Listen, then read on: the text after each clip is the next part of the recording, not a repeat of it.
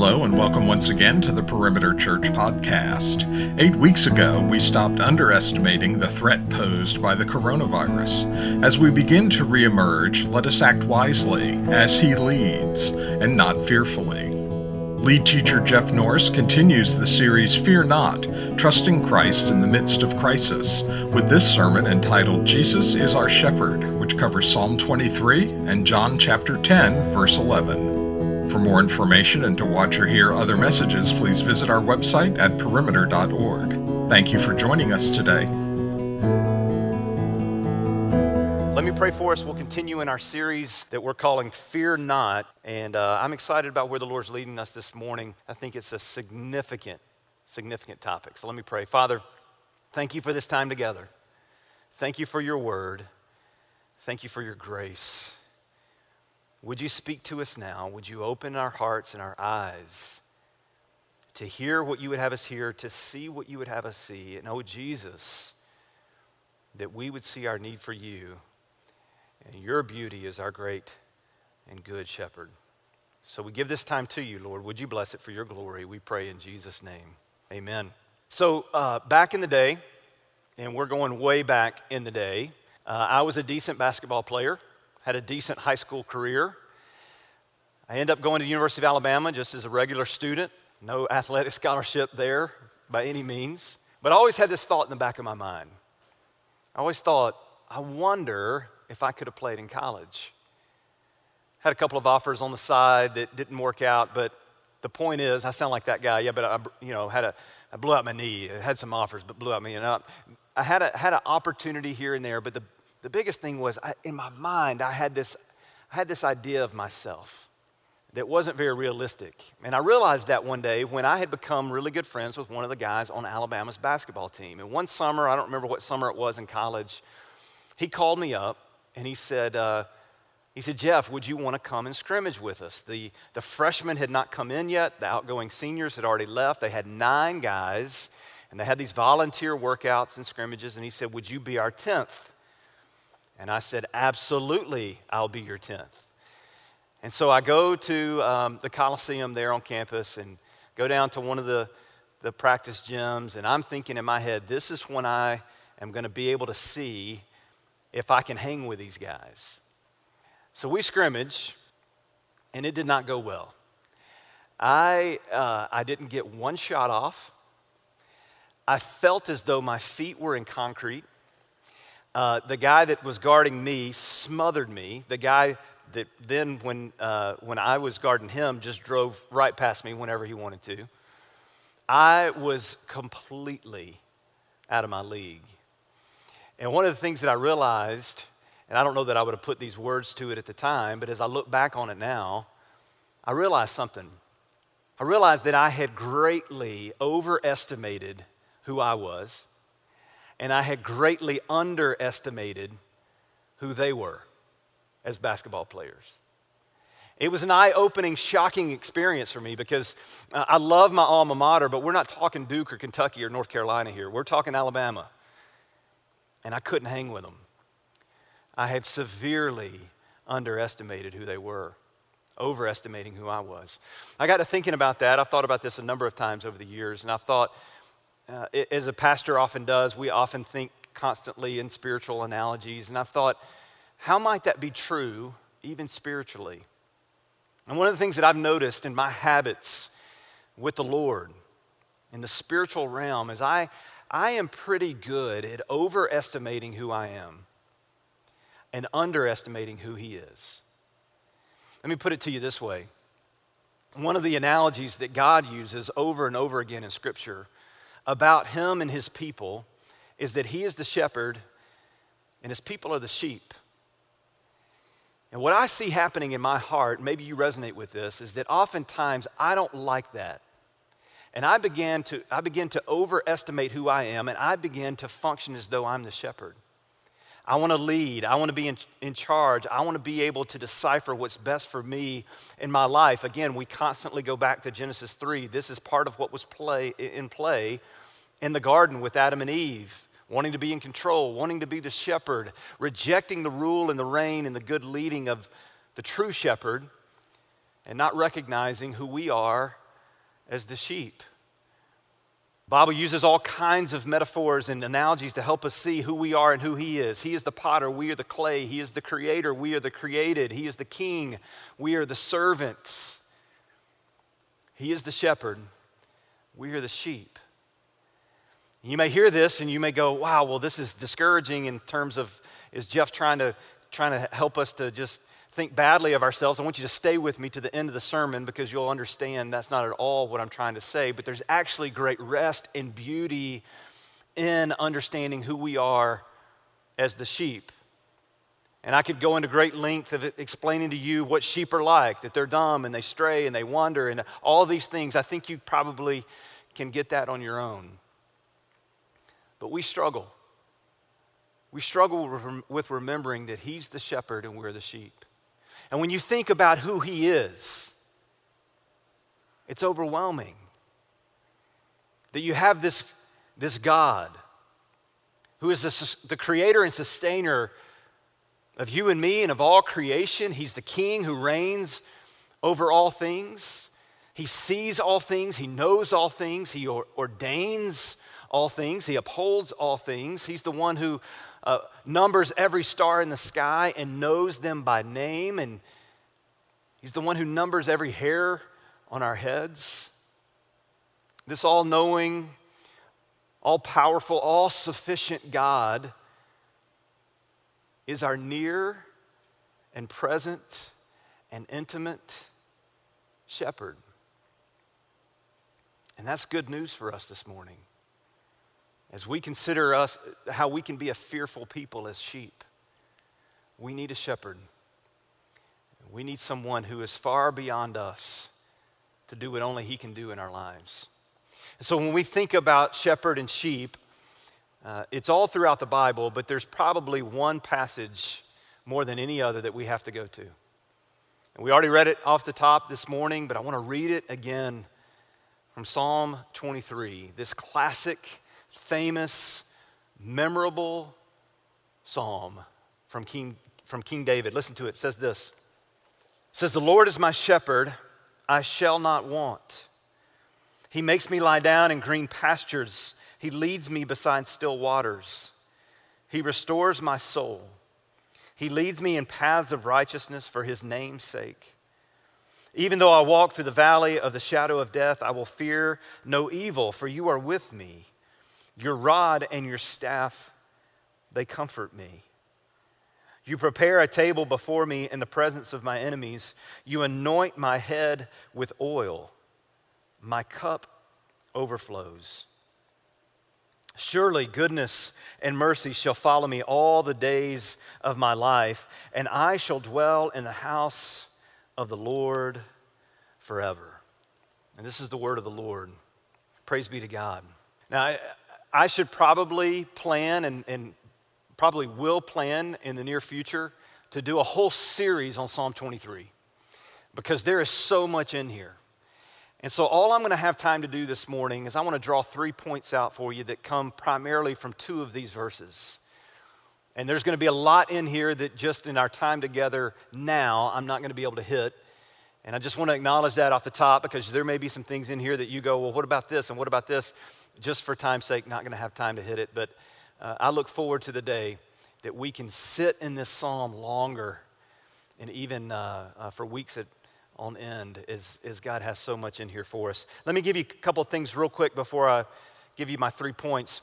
Two, two resources that have been significant in my prep in my preparation this week uh, that I just want to recommend to you because they're so helpful and so good. The first one is this there's a, there's a devotional book called While Shepherds Watch Their Flocks uh, by Dr. Timothy Laniak that, uh, that I would recommend to you as a great resource uh, about just uh, leadership in the, in the kingdom of God, but around this whole understanding of shepherding, of what does it look like to shepherd the flock, even as shepherds um, human shepherds in the world today. And along those veins, that same vein, Phillip Keller wrote a classic book, probably close to 50 years ago, if not longer now, called A Shepherd Looks at Psalm 23. Many of you have read that book, many of you are familiar with it. Maybe perhaps a generation is not as familiar uh, with that book as, as others are.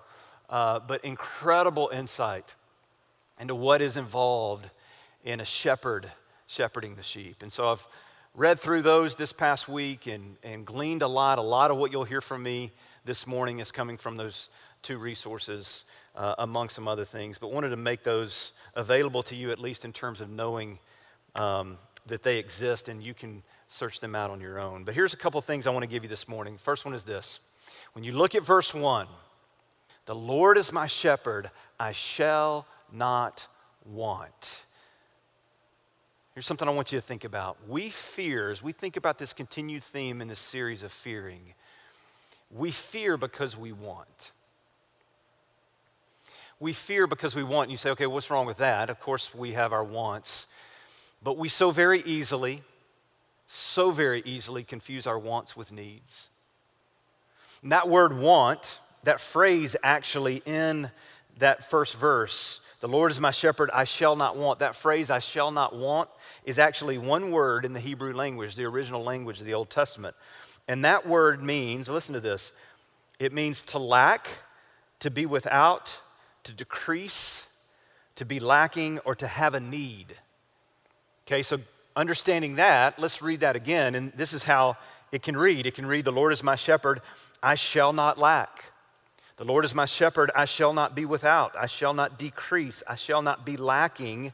I shall not have a need. Which makes me think, if you, if you know your Bibles and have some concept between the New Testament and the Old Testament, makes me think of Jesus' teachings in Matthew 6 and Luke 12, where he's talking about not being anxious and not worrying uh, and, he, and he begins to give these pictures, these word pictures. He says, Consider the lilies of the field and how they're arrayed in more splendor than even that of King Solomon, and, and the birds of the air, and how the Lord takes care of them. And if he's going to clothe the lilies of the field and the birds of the air and give them everything that they need, how much more will he give you and me what we need? In the Luke passage where Jesus is teaching that, that passage actually ends with this verse. Verse 32 says, Fear not, little flock, for it is your Father's good pleasure to give you the kingdom. Fear not, little flock. So, this shepherding flock analogy still at play here, where Jesus is saying, Hey, fear not. It is the Lord's, the Father's good pleasure to give you more than you actually ever find yourself wanting. Far beyond your wants is this great need that you and I have for something so much greater than we could ever dream or imagine. It's the kingdom of God. It's the King Himself, King Jesus, and all that comes with His kingdom, and that it's His pleasure to give that to us. But we, we confuse these wants and needs. What's true of us, what's true of my heart oftentimes, is that I find myself discontent in unmet wants and oblivious to the met needs that I've received. Discontent in unmet wants, yet oblivious at the same time to the various ways in which the Lord has continually, faithfully, time and time and time again met my needs. Given me everything I've ever needed, mo- mostly, namely, Himself. But even in the way of provision, in all the ways that I can fear, He provides as my shepherd. The Lord is my shepherd, I shall not want. I shall not have a need. Here's a couple of questions that I want you to consider this, this morning. The first one is this What is a want that you have demanded from God that He's never promised to give you? What is a want that you have demanded, or maybe you're continuing to demand from God, that He's never promised that He'll give you that? But the second question is key. What is a need, perhaps needs, plural, that He has provided that you've refused to notice? We get so caught up in our wants that we miss His provision in our needs right before our very nose. Phillip Keller, the writer of A Shepherd Looks at Psalm 23, tells a story of how there's, there was a sheep, a female sheep, a ewe, that was in his flock led them over and over again to green pastures, lush green pastures. But this particular sheep kept escaping out of the fence to go into more barren land, absolutely convinced that what was outside of the fence was better than the needs that the shepherd had provided within the fence. And you know what he kept doing? He kept going out there, bringing her back in, putting her back in to where the green grass was. But this lamb, this lamb, this sheep was headstrong. That there was a want out there that was better than the needs that have been provided here by the shepherd. The Lord is my shepherd. I shall not want. Second thing we see in this, in this famous psalm from King David is we fear because we're restless. Look at verse 2. He says, He makes me lie down in green pastures, He leads me beside still waters. We fear because we're, we're just like sheep, we're restless. Listen to this from Keller. I love this paragraph. He says, The strange thing about sheep is that because of their very makeup, it is almost impossible for them to be made to lie down unless four requirements are met. Owing to their timidity, they refuse to lie down unless they are free of all fear. Because of the social behavior within a flock, sheep will not lie down unless they are free from friction with others of their kind. If tormented by flies or parasites, sheep will not lie down. Only when free of these pests can they relax. Lastly, sheep will not lie down as long as they feel in need of finding food. They must be free from hunger. So, in summary, he says it is significant that to be at rest, there must be a definite sense of freedom from fear, tension, aggravations, and hunger. And like me, you, you see that and go, that's me. I am so restless when those things are present.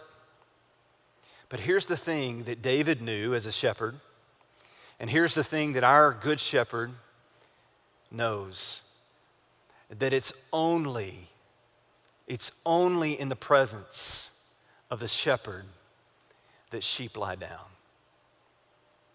It's only in the presence of the shepherd. In some of these stories that I read from these two sources, and told story after story about how sheep were so anxious, so fearful, uh, just straying all over if the shepherd was not near. If the shepherd was having to go off to attend to maybe one stray sheep, or if the shepherd was dealing with perhaps an attacker, uh, whether it be a bear or a lion or a wolf or whatever it may be, the rest of the flock would fear and be incredibly restless. But when the shepherd was near, when the shepherd was caring intimately for the sheep, there was a rest that came over the flock. There was an ability to lie down. I love the language of verse 2 that he makes me lie down. He doesn't suggest that I lie down, he doesn't implore me to lie down. He is my shepherd. And it's only in Him and His good leading over me that I lie down. And He makes me do it. But I don't want you to miss something that's incredibly significant here. I want you to notice where he makes us lie down. And you say, well, it's right there in the passage. He says that he makes us lie down in green pastures. And immediately, us being visual people, we immediately think of some beautiful green, lush meadow um, that, that comes to mind that we all would say, Let me take my shoes off and run through that meadow. There's nothing like fresh, uh, green grass that's a little bit damp, running through it in bare feet. But you got to remember, David's writing from a, a semi desert, arid Middle Eastern context those meadows are, are, are far and few between. In fact, uh, the sheep oftentimes would have to be led by the shepherd, uh, depending on the season, for up to possibly five months with no grass like that. Before, because of the rainy season, they would find a meadow that would be lush with grass. So you start realizing that there's, there's sometimes there's this leading that God takes us through through barren land before he makes us lie down in green pastures. But the question I want us to consider is when he does make us lie down, where? Where is he making us lie down? It's not just this picture of a, of a green meadow. I want you to notice something in Scripture. If you turn to Jer- Jeremiah 50, you don't have to go there right now, but listen to this. In Jeremiah chapter 50, verses 6 and 7, God is speaking to his people, the Israelites, and he says this My people have been, uh, have been lost sheep. Their shepherds have led them astray and caused them to roam on the mountains. They wandered over mountain and hill, listen, and they forgot their own resting place. Whoever found them devoured them. Their enemies said, We are not guilty, for they sinned against the Lord. Now, listen to this. Don't miss this. This is huge. They sinned against the Lord, their verdant pasture. Okay? We'll come back to that. The Lord, the hope of their ancestors. Now, I don't think you and I are walking around every day saying verdant. What does that word mean? That word means this listen to the definition green with grass or rich vegetation. So, did you catch it? We are not guilty, for they sinned against the Lord, who is what? Who is their pasture? Their verdant pasture, their green and lush pasture. It, you read it in the ESV, that was the NIV that I read from. In the ESV translation, it says, For they have sinned against the Lord, who is the habitation of righteousness, meaning habitation is a word that can be translated meadow or dwelling or abode. So he's the dwelling, he's the meadow of righteousness, the green grass. So where do we lie down? He makes us lie down in him. He is the green pastures. He is the verdant pasture. He is the habitation of righteousness. When He causes us to experience the rest that He gives us, the need that we have, it's in Him and only in Him that we find the rest that we so long for. We want because we're restless, and He is the one. It's in Him, our great green pasture, that we find the rest that we so long for. If you skip ahead, a couple of verses, I told you I wasn't going to be able to hit everything in here. I want you to see one more thing. We fear because we resist.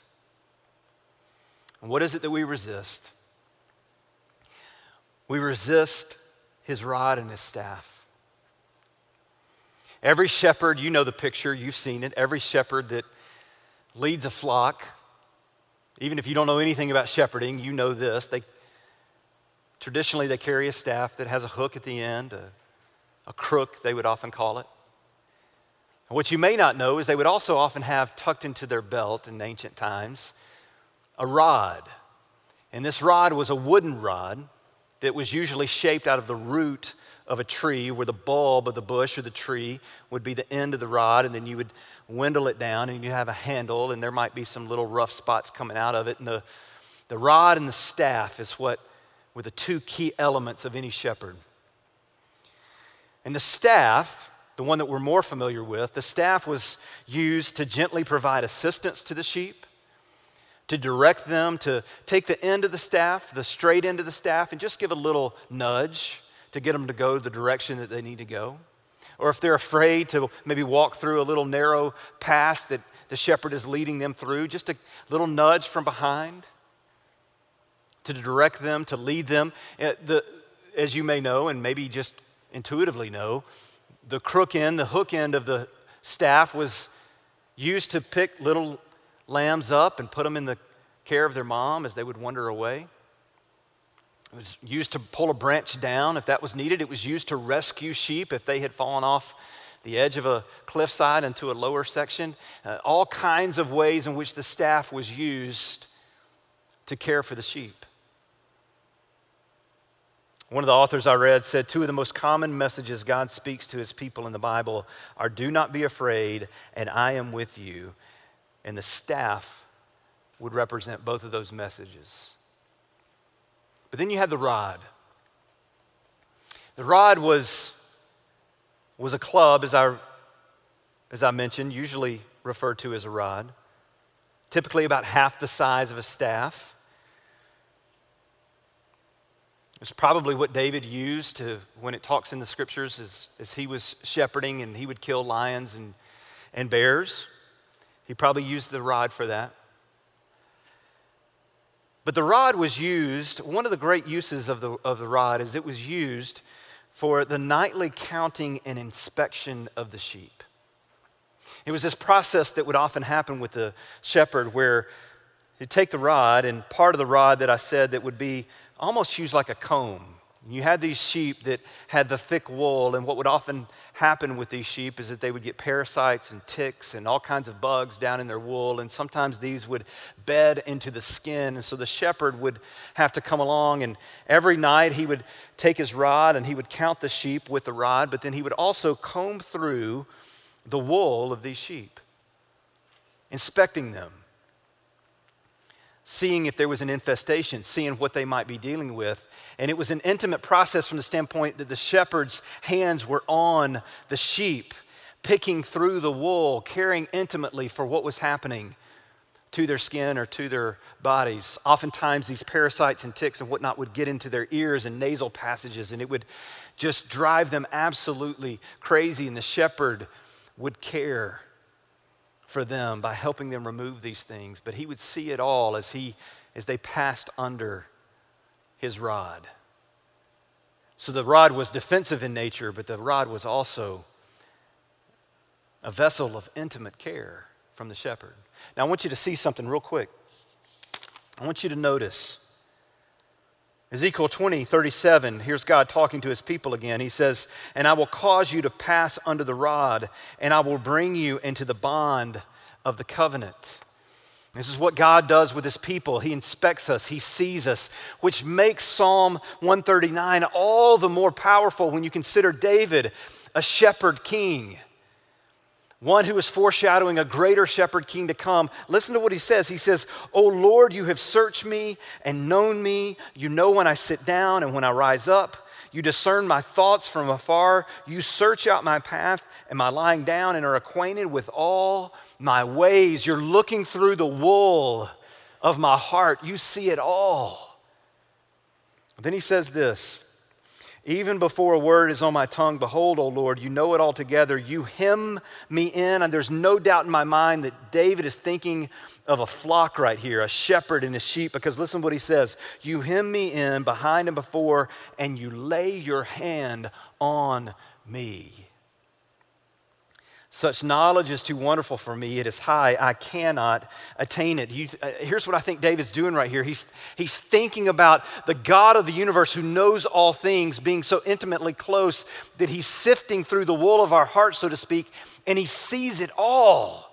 He sees the parasites, he sees the ticks, he sees the dirt, he sees the filth, and he gets into it and he deals with it and he cleanses us and he brushes us. And do you notice that when Jesus shows up onto the scene and he's conducting his ministry and he begins healing people and he performs miracles, he could have just said a word and it could have happened, but what does he do? He touches. Over and over again, he comes near. And he lays hand on the, on, on, the, on the sheep, on the person that he's healing because he is a near and intimate shepherd. Who is it that is our shepherd? We haven't talked specifically yet. I've, I've said God is our shepherd, but most specifically, who is our shepherd? What does John 10 tell us? The very words of Jesus I am the good shepherd. But who is Jesus? He's not this shepherd who who just defends with a rod, or combs with a rod, or rescues with a staff, or prods or directs with a staff. He does all those things. But he redeems with a cross. Because in the very next breath, he says, I am the good shepherd. And in the very next breath, he says, And I lay my life down for the sheep. He doesn't just provide our needs, He doesn't just give us rest. He is our rest. He is our provision. He doesn't just defend, He redeems. I started out by saying that we, uh, we underestimate who we are. I'm sorry, we overestimate who we are and we underestimate who God is. But I want to flip that for a second. For those who are followers of Christ, I want you to hear me. And I know I look, I know I'm looking into a camera right now, but I, I want to look straight at you. And I want you to hear this. Follower of Jesus, hear this. You and I are guilty, yes, of overestimating who we are. We try to bring too much to the table. We try to be the shepherd. But you know what else we do? We underestimate who we are. Because we'll sit here and say, I'm just a dumb sheep. I just can't do anything right. I just can't get it together. But you know what the gospel tells us? This Jesus who laid his life down for the sheep, it's in him and it's in his righteousness, in his finished work for us that he tells us you're not dumb sheep. You're children of the God Most High. You're a son and daughter of the King. I have redeemed you not just to be a sheep in the flock, but I have redeemed you to be a son and a daughter, the recipient of all my inheritance, that whatever is mine, Jesus says, is yours. And my perfect record is your perfect record. And my full acceptance in the presence of, of the Father is your full acceptance in the presence of the Father. And the way that He looks upon me with nothing but love and joy, He looks upon you with the same thing. God didn't have to give us adoption. But he did.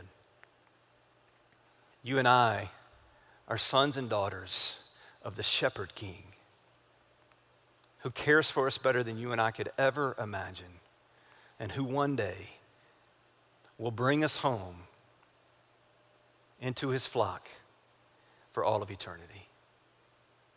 Listen to these words as I close here from Dane Ortlund. I love this quote. He says this See if we can have it on the screen. He says, For those united to him, the heart of Jesus is not a rental, it is your new permanent residence. You are not a tenant, you are a child. His heart is not a ticking time bomb. His heart is the green pastures and still waters of endless reassurances of his present, presence and comfort. Whatever our present spiritual accomplishments, it is who he is. Praise be to God. Father, thank you for who you are, our shepherd, our good shepherd, oh Jesus. We give you praise and thanks that you give us the rest that we so long for, that you give us every need that we could have is found in you. Father, forgive us as we resist your rod and your staff. Forgive us as we, we seek to try to fight to be the shepherd of our own lives. But Lord, we thank you. We thank you and we trust you that you are the one that our hearts need. May we find our hope, our rest, our joy, our life in you, our good shepherd Jesus. We love you. We thank you in Jesus' name. Amen. You've been listening to the Perimeter Church podcast. Perimeter Church is located at the corner of Highway 141 and Old Alabama Road in Johns Creek, Georgia. Please visit our website at www.perimeter.org for more information, to give us your feedback, and find other messages from our teaching team. Thanks for making this podcast a part of your day.